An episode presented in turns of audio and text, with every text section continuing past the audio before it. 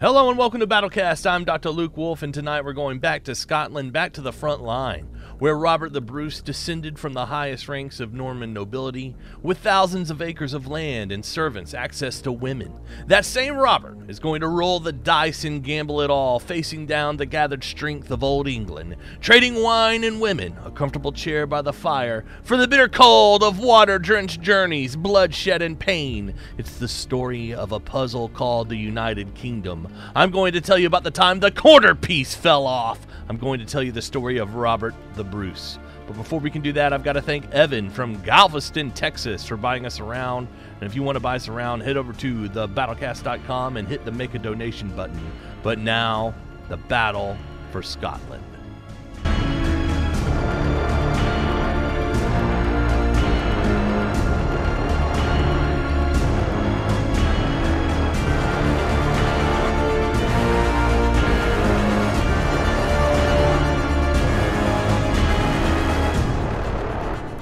Alright, so today's episode is part two of a two-part series, so if you haven't listened to last month's episode on William Wallace, you probably should, but if you want to jump right into the middle of the story, here it is. And if you remember from last month, King Alexander III of Scotland died, and this led to a convoluted conflict over the rightful heir to the throne. Into this conflict stepped the warlike King of England, Edward I, and he made bloody war on the Scots, devastating war replete with massacres and mass murder. And in 1296, John Balliol, King of Scotland, was captured as a prisoner, but the war continued. William Wallace led the fight against the English until 1305 when he was finally captured, publicly tortured, and killed, which we recounted in last month's episode. In 1302, Robert the Bruce defected to England. By 1304, Scottish support for the ongoing war was dissipating. Support for continued resistance was especially poor in southern Scotland, where vast armies and ragtag groups of marauders had ranged for almost a decade, burning and destroying property that had taken generations to build. It was gone as quick as you can say abracadabra. Fortunes were lost, families were lost, the brave had all been killed or driven into the forest. The survivors wanted peace. The old French-Scottish alliance was broken. The ongoing struggle seemed hopeless. Still, the bloodshed continued, not all at once, but sporadically.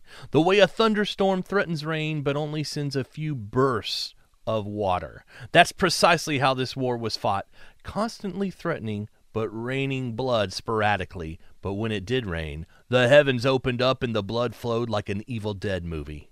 Now in his early 30s, Bruce was probably planning to make his claim to the Scottish throne when Edward I finally died. In 1306, a year after Wallace was hanged, Robert the Bruce took up Scotland's banner and crowned himself King of Scotland. Robert's quest for the throne started with a murder. On February 10, 1306, Robert attended a meeting with his only true competitor for the Scottish throne, John the Red Comyn. It was supposed to be a meeting where the two would-be kings negotiated a truce for the good of their country, but Bruce had other plans. In the innermost chamber of a Franciscan church, Robert the Bruce murdered his competitor, bathed John the Red Comyn in his own red blood. The story goes that Robert attempted to kill Comyn himself, but because of the adrenaline rush, Bruce had left the church without finishing the job.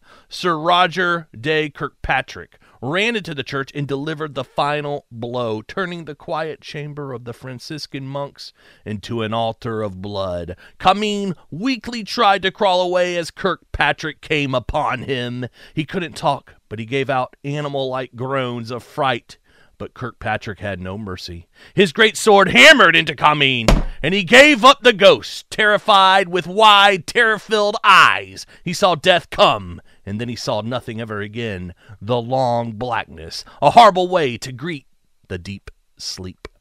That very morning, Bruce pushed the button and unleashed his men on his enemies. Some he sent south to take the Comyn family castles. These fell easily. A modern historian says what happened next, quote, On March 25th, 1306, Robert the Bruce was inaugurated as King of Scots at Scone. It was a simple ceremony. There was no Stone of Destiny on which to be enthroned. That had been removed by Edward I as part of his subjugation of Scotland in 1298.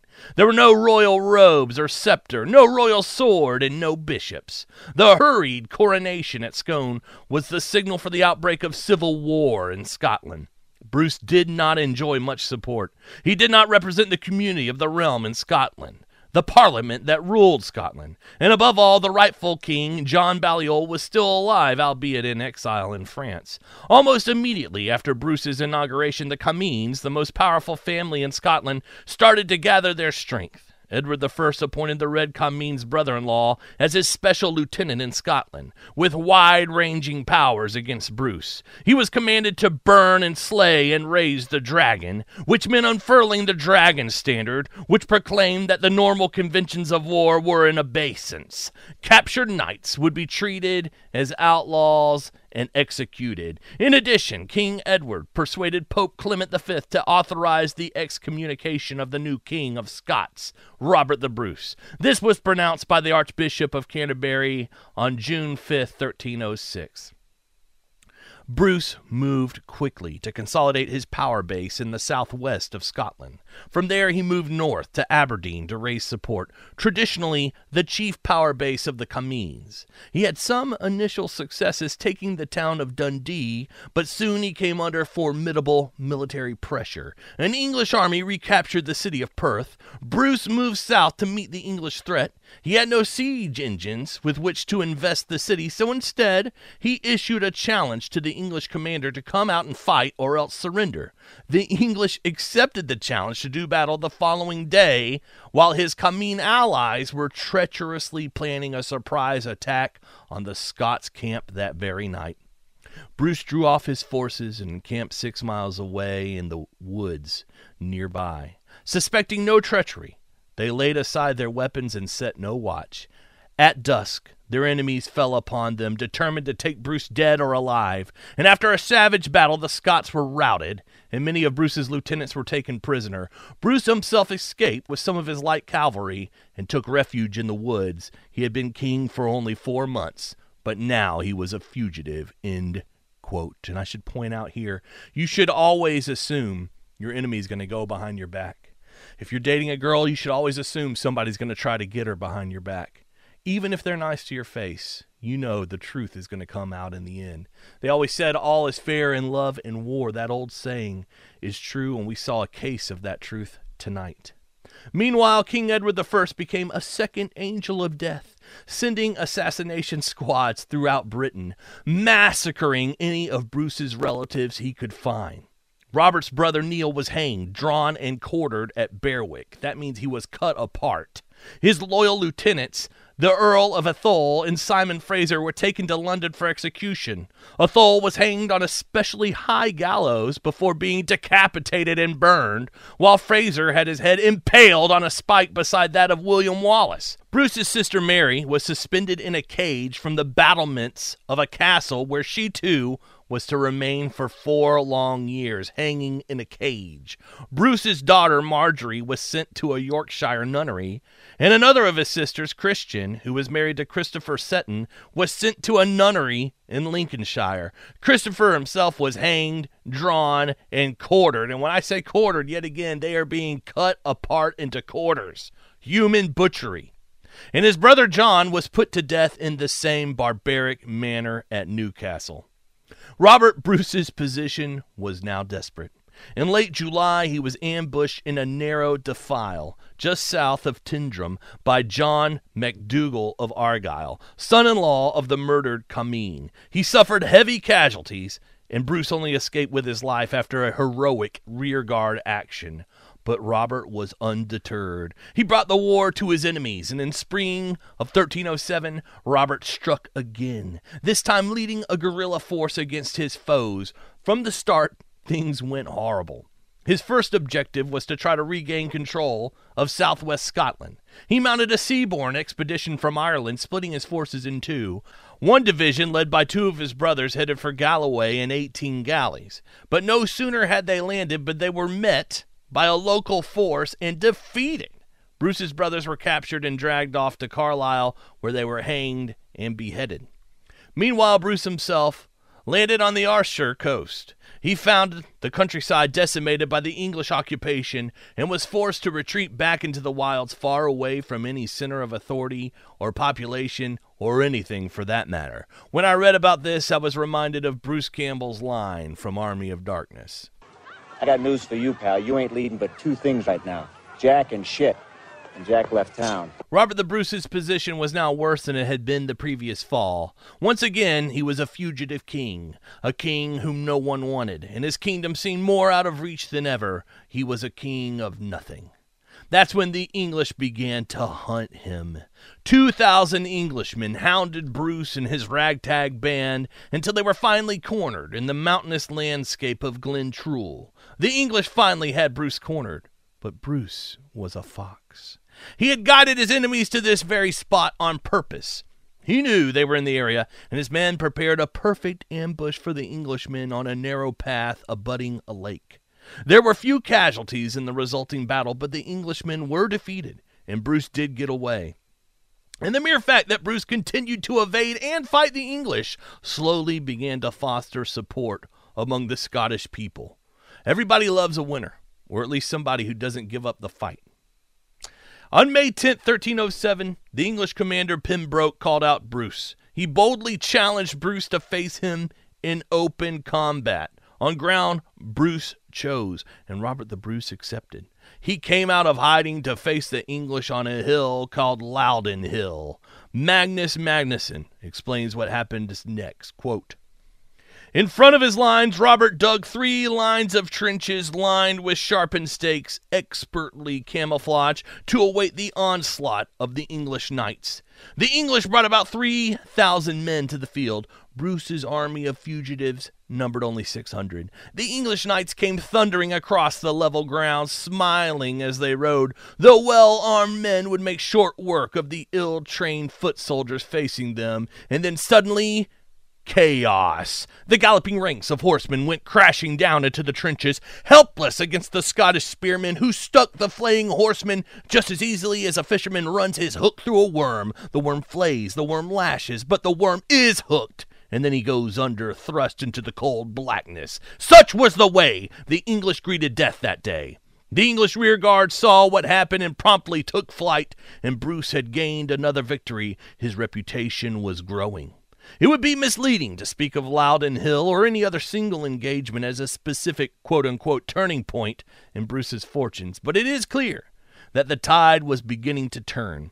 In the firesides, in the drinking halls, there was a name on the lips of every Scotsman, a name that spread like rumors in Washington, D.C. The name was Robert the Bruce. A few months later, an English official serving in Scotland and hunting for Robert the Bruce sent a report to England, and this is what it said, quote, "I hear that Bruce never had the goodwill of his own followers, or the people generally so much with him as now. It appears that God himself is with him, for he has destroyed King Edward's power both among English and Scots. The people believe that Bruce will carry all before him," end quote. And this from your enemy.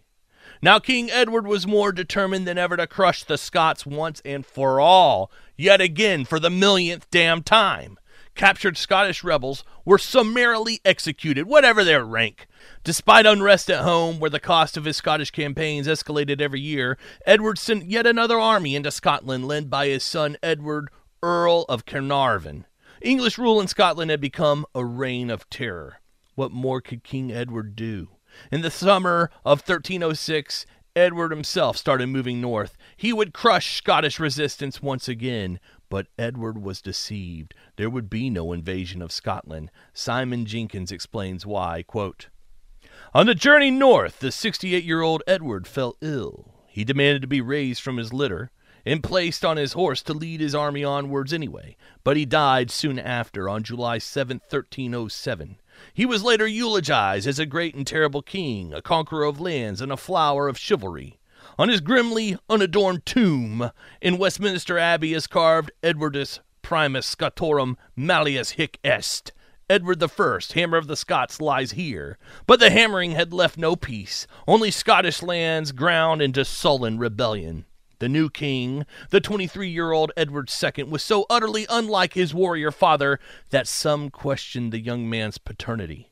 At the time of his ascension, he was in the process of marrying Isabella, the 12-year-old daughter of the King of France. The new queen was confronted by Edward's scandalous behavior with his close friend Pierre Gaveston, who was banished by Edward I, but who was now recalled upon the king's death, of course. Isabella's family were so appalled at the two men's antics during the wedding banquet, which Gaveston attended in imperial purple trimmed with pearls, that they walked out of the wedding. Rumors circulated that the two were in a homosexual relationship, but we simply don't know if that's true or not. What we do know is that Edward II was infatuated with Gaveston." End quote. Now, this isn't the England of Edward I, Edward the brutal warrior, who sent assassination squads riding through the cities of England and Scotland into hell itself if he needed to take over a land, who burned down and massacred the inhabitants of towns who resisted him. But Edward I had needed money, and lots of it, to make his massacres, and to meet this need he began to convene a council of nobles, but of course the council was rightfully fearful of what Edward I would do to them if they got in the way of his plans. However, when Edward I died and the prancing party boy Edward II took over, the council was filled with disgust at the new king. I'm reminded of the drunken antics of Boris Yeltsin. Everyone laughed at him, even though he commanded the same country as Vladimir Putin. But no one laughs at Putin. He's a serious threat to the entire world order, according to some commentators. The only thing Yeltsin was a threat to was the Mr. Boston's vodka. This is the difference personality makes in the fate of nations. Everything is not systems in theory. Systems in theory are part of history, do not mistake me, but they are not everything. When Napoleon moved towards Russia, the world trembled. When Putin invaded Crimea, the world stopped slapping each other's backs and giving each other medals. Personality matters. And in 1308, the English Council of Nobles declared its loyalty to, quote-unquote, the crown, rather than to the person of Edward II. Then they banished Gaveston. Now here was something Edward II couldn't stand, the banishment of his lover and or friend, showing his total lack of ability to rule. A king shouldn't care about one man. A ruler should rule in the best interests of all his people, even if it means not enjoying the delights of a lover or the ministrations of a jester. Men were dying for Edward in Scotland, sleeping in wet fields, getting sick from the cold, getting their throats slit by Scottish guerrillas, and Edward is worried he might not be able to hang out with his best buddy Roo. Screw your best buddy. A good ruler is like a good husband. He considers his duty and the needs of his people. He puts their interests and needs over his own, especially the trivial, foolish pleasures of a mistress. But not Edward II. He was a man born to lose a kingdom, the kind of guy people joke about, openly laugh at, unafraid of even being heard by him. No one ever laughed at Edward I. They preferred keeping their heads attached to their necks. But the halls of Edward II were filled with laughter and jokes, lust and fun, while men miles away shivered in the biting wind, and worry lines etched across their faces, their harried eyes peering into the opaque blackness for any sign of the Scottish rebels. And Edward II laughed, while running his fingers over the delightfully soft silk of his new personally designed wardrobe. Wait until everyone sees him at the party in his new outfit! Such is the way kingdoms are broken apart, the work of generations pissed away against the wall. And what about you, listener? Do your halls resound with jokes at your expense? Is the work of your decades pissed away against the wall? Be a good ruler, friend. Guard your money. No one else will. Guard your family. No one else will. Guard your honor. No one else will. Anyway, Edward I was dead, but his army wasn't, and Edward II duly led it northward into Scotland, where he received the submission of a large number of Scottish nobles.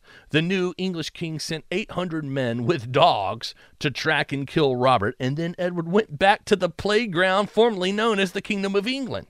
It was then, after Edward and his large army had left, that Robert struck, following the maxim of Sun Tzu, strike when your enemy is weak, avoid him when he is strong. A modern historian recounts the 1307 campaign this way, quote, As soon as the English army had left, Bruce descended on Galloway in furious retaliation against his enemies to avenge the deaths of his brothers, then leaving his brother Edward and Galloway to extort protection money from the renegade Scottish nobles and keep the English occupied, he struck north into Argyll and the Western Highlands. His priority was to eliminate his enemies in the north, gather strength, and then march south to meet the English threat on the southern flank.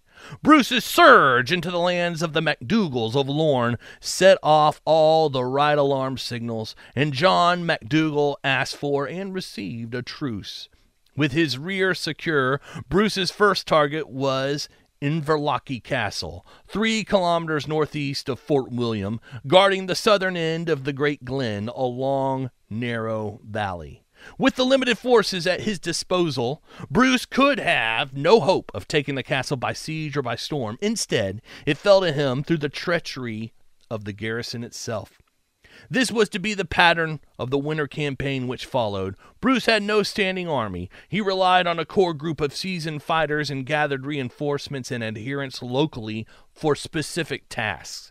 It was now November 1307. Bruce swept onwards up the Great Glen. A castle on the famous Loch Ness Lake, one of the strongest castles in the north, was taken and destroyed. Inverness Castle was surrendered, and Bruce had it dismantled to ensure that it could never be retaken and used against him. Now, I love this. He doesn't have a standing army to occupy all the castles he's capturing, so he deconstructs them so they can never be used against him in the future. Here's a real political actor. Nairn Castle was also taken and razed to the ground, and the Earl of Ross, a key English ally in the north, was frightened into a 6 months' truce with Robert. Elgin Castle was forced to negotiate a truce, and at that point Bruce fell seriously ill, so ill that he could neither eat nor drink, and his men feared for his life itself. The momentum of the campaign was now lost, and Bruce and his men withdrew to a defensive position in a wooded bog south of Huntly. At that point, on Christmas Day, John Comyn arrived with a strong force. For some reason, Comyn's troops were unwilling to do battle, we don't know why, and Comyn withdrew to muster reinforcements. When he returned a week later, Bruce had turned to mist, evaporated, gone. That was the turning point. Bruce, not yet fully recovered, destroyed John Comyn's castle at Dufftown in March, then Duffus Castle near Elgin, then Tarradale Castle on the Black Isle. The final battle of the campaign came on May 22, 1308. The Comyn had assembled a large army at Inveri. Bruce, although he still had to be carried on a litter, determined to meet the threat head-on. Somewhere on the road between Inveri and Old Meldrum, the two armies met. Bruce was helped into his saddle where he needed 2 men to hold him upright, but the mere sight of him on his charger had an electrifying effect on the Scottish army. Comyn's men took fright and fled when they saw him. John Comyn himself was tugged on his strings back south to England to seek support there from his puppet master. And now, with the earldom undefended, Bruce laid waste to the John Comyn's lands from end to bloody end. All Comyn's supporters were put to the sword. Every village was burned. It would be 50 years before the district of Buchan recovered from the terrible harrying carried out by Bruce in the bleak spring of 1308. The town of Aberdeen was next to fall in July. The only major force left intact in the north was that of John MacDougall of Lorne, in his castle, who had made a truce with Bruce the previous summer. It was now the 3rd week of August. The truce was over, and MacDougall decided to try to stop Bruce before he could reach his castle. The mountain pass of Brander allows only a narrow track along the lake below the steep side of Ben Crochan, one of the highest mountains in Scotland. This was where John of Lorne decided to lay an ambush. He hid his forces high on the mountainside. John of Lorne himself, still not recovered from his long illness, waited in a galley on the lake to watch the massacre of Robert the Bruce. But Bruce was not to be caught by a MacDougall ambush a second time. He sent James Douglas ahead with a detachment of archers to take up a position even higher up the mountainside than MacDougall's men. So they actually went higher on the high ground, which I thought was just beautiful when I read it. As the MacDougalls began their assault, on the main body of Bruce's army, they were caught by a storm of arrows from behind. After fierce hand-to-hand fighting, John of Lorne's men fled the field. John got away to the south, but his castle was surrendered after a short siege. The power of the MacDougalls was broken. Now Bruce began to show his shrewdness as a long-term strategist. He did not dismantle the castle he had just taken. As he had other castles in the north, he needed it to maintain his control of the area. He himself returned to the northeast to deal with the last of the Comyne's supporters there, the Earl of Ross, who had captured his family at Tain and handed them over to the English. But instead of wreaking merciless vengeance, Bruce accepted Ross's submission at Nairn on October 31st, 1308. And he received him into the king's grace. The agreement was later sealed by the marriage of Ross's heir, the Hugh of Ross, to the third of Bruce's younger sisters, Matilda. For Robert Bruce, it had been a remarkable year. He had picked off his domestic enemies one by one. Apart from the key fortresses of Dundee, Perth, and Stirling, he now controlled the majority of Scotland and could justifiably claim to be the King of Scots by right of conquest.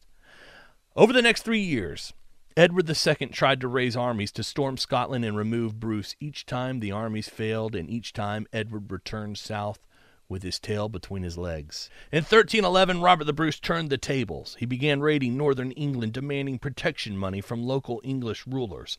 Perth fell in January 1313 after Bruce and his father swam across the moat in darkness and used specially made rope ladders to scale the walls in silence. And then, in September 1313, Linlithgow was captured by using a hay cart as a Trojan horse. He concealed 8 Scottish commandos who held the gate until the main force arrived to tackle the garrison inside. Meanwhile, Edward II sought to hearten his supporters in Scotland by declaring that he would bring an army to Scotland in the summer of 1314. This only emboldened Bruce to capture as many English forts and towns as he could in Scotland before the hammer blow fell. And in March 1314, the greatest prize of all fell into Bruce's hands, Edinburgh Castle. Once again, it was achieved by stealth, not by storm.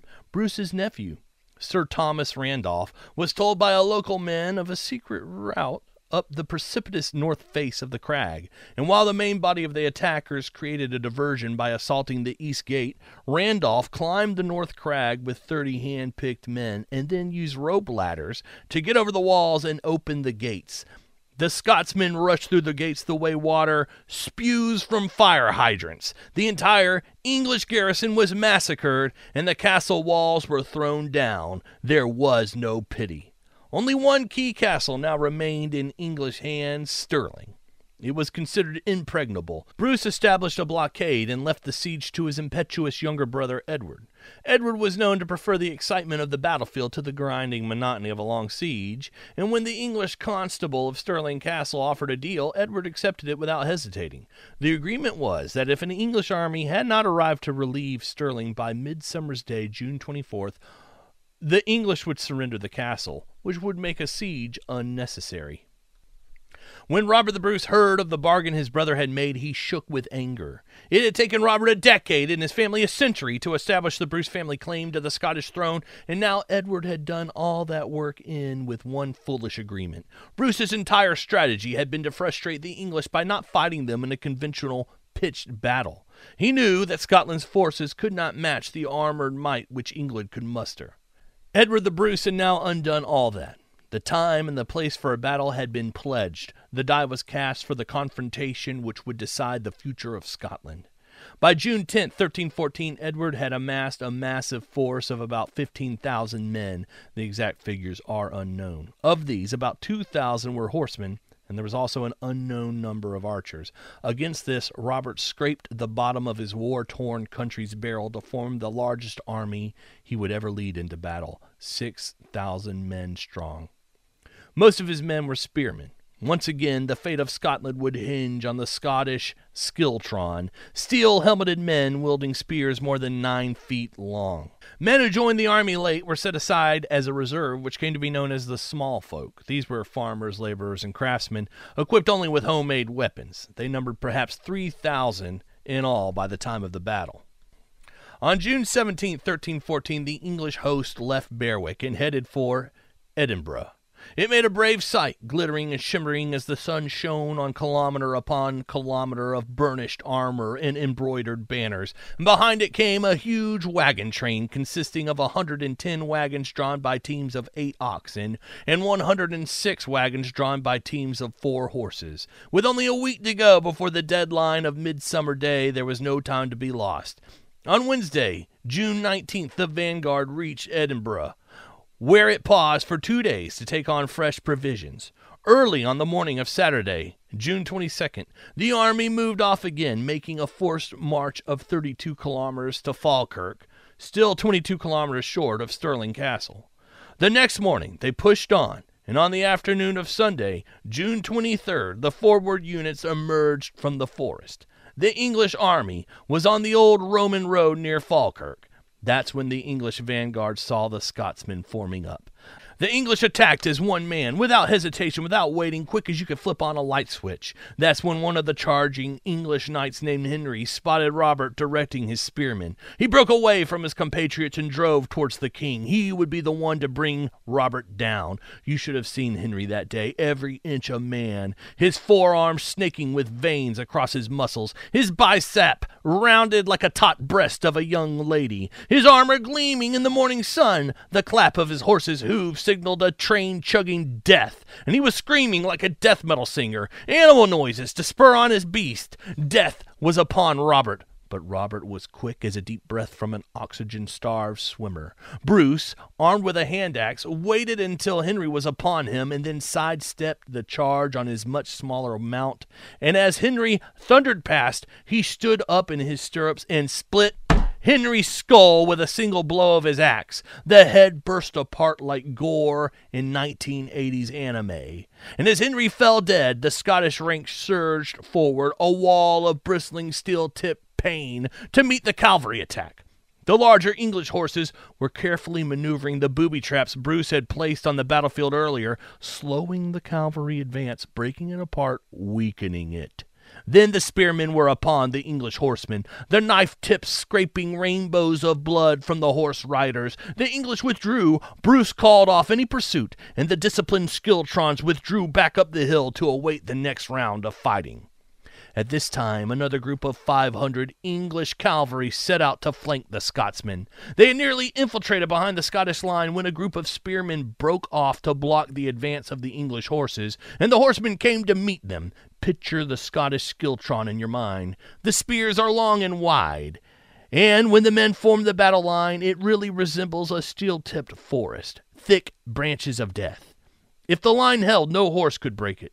The English tore into the death branches of the Scotsmen anyway. Again and again and again, the English horse charged the forest of iron, but the spear wall held, and many fine, well-bred horses were disemboweled that day. You could hear the thwack of horseflesh on spear. Sometimes the weight of a horse would snap a spear shaft, and you could hear the loud cracking the way you hear branches break under the weight of snow in winter. But this was different, because it was intermixed with horses and men dying and screaming at one another. The English charged the Scottish line near Falkirk, but they ended up in the next life. Many of the men who died didn't even feel the pain. Adrenaline and shock blessedly blacked out their nerve receptors, and the Scots held the field and successfully chose the ground. The preview was over. The next day, June 24, 1314, they would see the main feature, and the fate of Scotland would be decided. Robert the Bruce addressed his men at dawn in full battle array.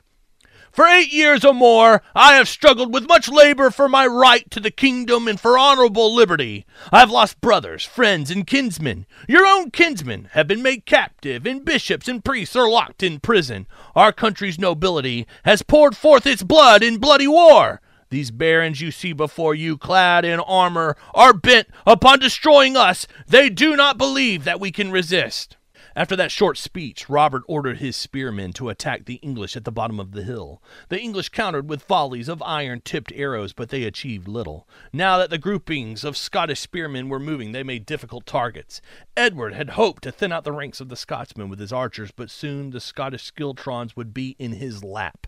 The archers were recalled, and the English cavalry once more charged the Scottish death hedge of spears. They charged into their own graves. The Scottish death force held firm. The English horsemen were impaled like corn dogs. but they had achieved one thing. They had pinned down the Scottish spearmen. Now the English archers could work death into the stationary targets. The archers laid down a blanket of arrows. They sprinkled death and pain among the spearmen. Still, the Skiltrons held firm. English arrows were catching English horsemen and Scottish infantry alike. One novelist paints a picture of the archer attack like this, quote, "And then there was the unsung tragedies. An English knight named Peter, who was wounded in some of the earliest fighting, gasped for breath as the battle raged around him. He sees his fellow wounded trampled by body-crushing horse hooves. He attempts to drag himself to safety, but he doesn't get far. He has no water. Thirst turns his mouth into cotton candy. Then an arrow splashes into the dirt next to his face. His eyes go wide. Adrenaline paints across his bowels. Then the deluge comes. Peter's heart pounds on the walls of his chest as the arrows stab around him. Then he feels it. An arrow splintering his leg just above the knee, the steel tip fingering his insides, his brain lit up like a pinball machine with pain signals. Then another arrow knives into his gut, opening his bowels, sending the bile sewering into his body cavity. Still the man lives, choking on air, blood in his mouth, eyes wild, one arm flailing the ground, the other cradling his spilling sausage-like bowels. Then another arrow hammers into his shoulder, and Peter is pincushioned against the earth. His heart is lolling, his breath is shallow, the blood is seeping out of him, and then he dies as the battle rages around him. Peter was later buried in a mass grave. He has no stone to mark his death, and there are thousands of Peters that day, and thousands of unmarked graves. Look out your window. How many are buried out there and no one knows it? The marrow death beneath the veneer of your civilization," end quote. Now Bruce was no fool.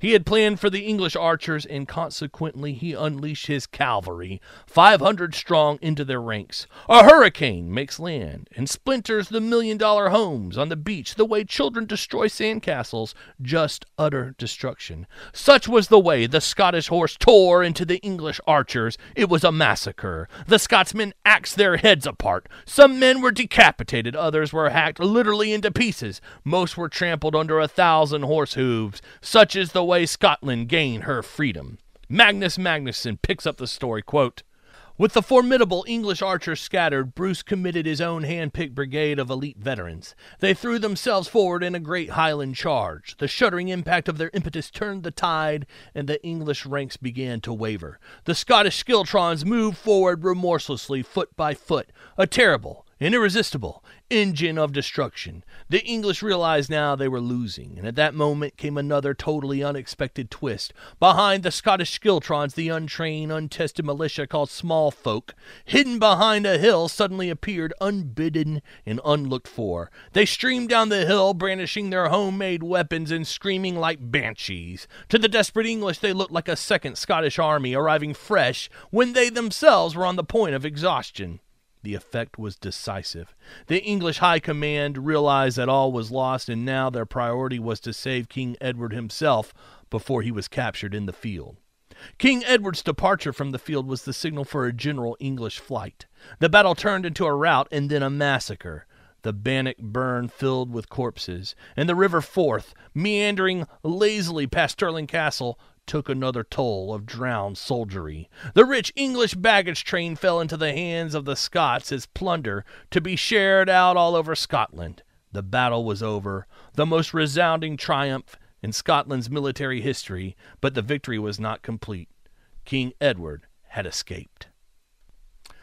The Battle of Bannockburn had triumphantly confirmed Bruce's position as King of Scots in Scotland, but not in England. For the next few years, he hammered his way into northern England time and time again in an effort to force Edward II to recognize him as king of an independent Scotland. The devastation was immeasurable. In 1315, Bruce extended the area of war by invading Ireland and having his brother Edward the Bruce declared king there in 1316. Edward Bruce only lasted until 1318 in Ireland, however, when he was defeated and killed in battle. In the same year, Bruce at last managed to capture Berwick Castle after several failed attempts. Now nowhere in the north of England was safe. Even the city of York was menaced by an invasion in 1319. It was sufficient to wring from Edward II a two-year truce, which lasted from 1319 to 1321, which allowed Bruce the opportunity to concentrate on the diplomatic front abroad. The battle went on. On April 6, 1320, Bruce and his advisors issued a letter to the Pope calling for freedom for the Scottish people. It was called the Declaration of Arbroath and is known the world over as a clear statement on the need for freedom and self-determination. This is what the declaration said, quote, "Edward I came here as a friend to our nation, but then revealed himself as an enemy, with deeds of cruelty, massacre, violence, pillage, arson, imprisoning priests, burning down monasteries, robbing and killing monks and nuns, and yet other outrages without number, which he committed against our people, sparing neither age nor sex, religion nor rank. But from these countless evils we have been set free by our most valiant prince, king, and lord, the Lord Robert. He, that his people and his heritage might be delivered out of the hands of our enemies, bore cheerfully all toil and fatigue, hunger and peril, like another Maccabeus or Joshua. To him, as to him by whom salvation has been wrought unto our people, we are bound both by law and by his merits, that our freedom may still be maintained, and by him, come what may, we mean to stand. Yet, if he should give up what he has begun, and should seek to make us or our kingdom subject to the King of England or to the English, we would strive at once to drive him out as our enemy and a subverter of his own right and ours, and we would make some other man who is able to defend us our king. For as long as but 100 of us remain alive, we shall never on any conditions be subjected to English rule. It is in truth not for glory, nor riches, nor honors that we fight, but for freedom alone, which no honest man gives up except with his life." End quote. Well, we can say with Pilate, qui est libertatem? What is freedom?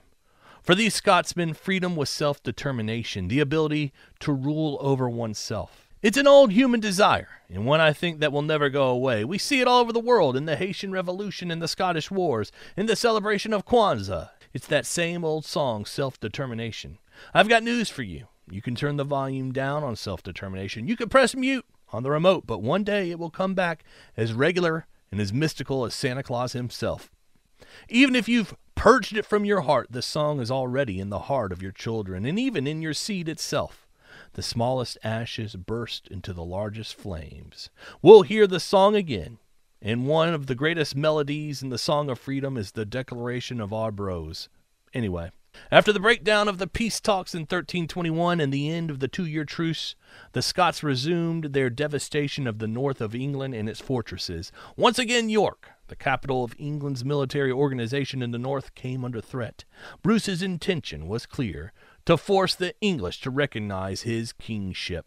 Finally, Edward II was deposed and he died in prison. Many think he was assassinated. No one really knows for sure. He was bad at riding the tiger. Edward III took the throne but was too young to govern. His two regents, Roger Mortimer and his mother Queen Isabella, effectively ruled England. Isabella and Mortimer tried to make another campaign against the Scots, but Parliament refused them the necessary funds and they were forced to make peace, finally. And on March 17th, the negotiations ended with the formal signing of a treaty. It was ratified in England by Edward III in Parliament at Northampton on May 3rd. By the terms of this treaty, Edward renounced all claims to English sovereignty over Scotland. It recognized Bruce as King of Scots, and it promised mutual friendship and goodwill. It was also agreed that the Stone of Scone would be returned. By the Treaty of Edinburgh, King Robert I of Scotland had achieved for Scotland and for himself all the objectives for which he had been striving for 22 arduous years. Scotland was free. On June 13, 1329, the architect of that freedom, Robert the Bruce, died. He was 55 years old. He was the father of a nation. He was Robert the Bruce. When Bruce died in 1329, he was buried in Dunfermline Abbey before the high altar with exceptional reverence. A marble tomb was shipped over from Paris, and his body was wrapped in a golden shroud and encased in a thin sheet of lead. The inscription on the tomb read, quote, Here lies the invincible Robert, blessed king. Let him who reads his exploits repeat how many wars he carried on. He led the kingdom of the Scots to freedom by his uprightness. Now let him live in the citadel of heaven," end quote. And that's another one for me. I'm Dr. Luke Wolfe, and I'm thankful for you listening. I'm thankful for you writing in. I'm thankful and honored to be able to recount the deeds of William Wallace and Robert the Bruce. And this is just the beginning. Next month, we're jumping into modern war as we review the sordid history of the Mexican drug war. You won't want to miss it, and I'll be here regular as the moon itself. And if you like the show, throw me a bone and give me a 5-star review wherever you're listening. And also, with this coronavirus thing going on, if I miss a month, it's because I'm sick or somebody in my family died or one of my kids has got malaria or something, and that's why I'm not on the air. I'm not going to quit. So if you miss me one month, some drastic thing happened in my life, like, God forbid, I got coronavirus. In the case that happens, I'll be back the next month, or if it goes on for 2 months, I'll be back in 3 months, but I'm not stopping. So you don't have to worry about me giving up. And now, guys, once again, I'm Dr. Luke Wolfe, and I'm wishing you good times and good weather with good people. Bye. Stay safe out there, guys. I know I am.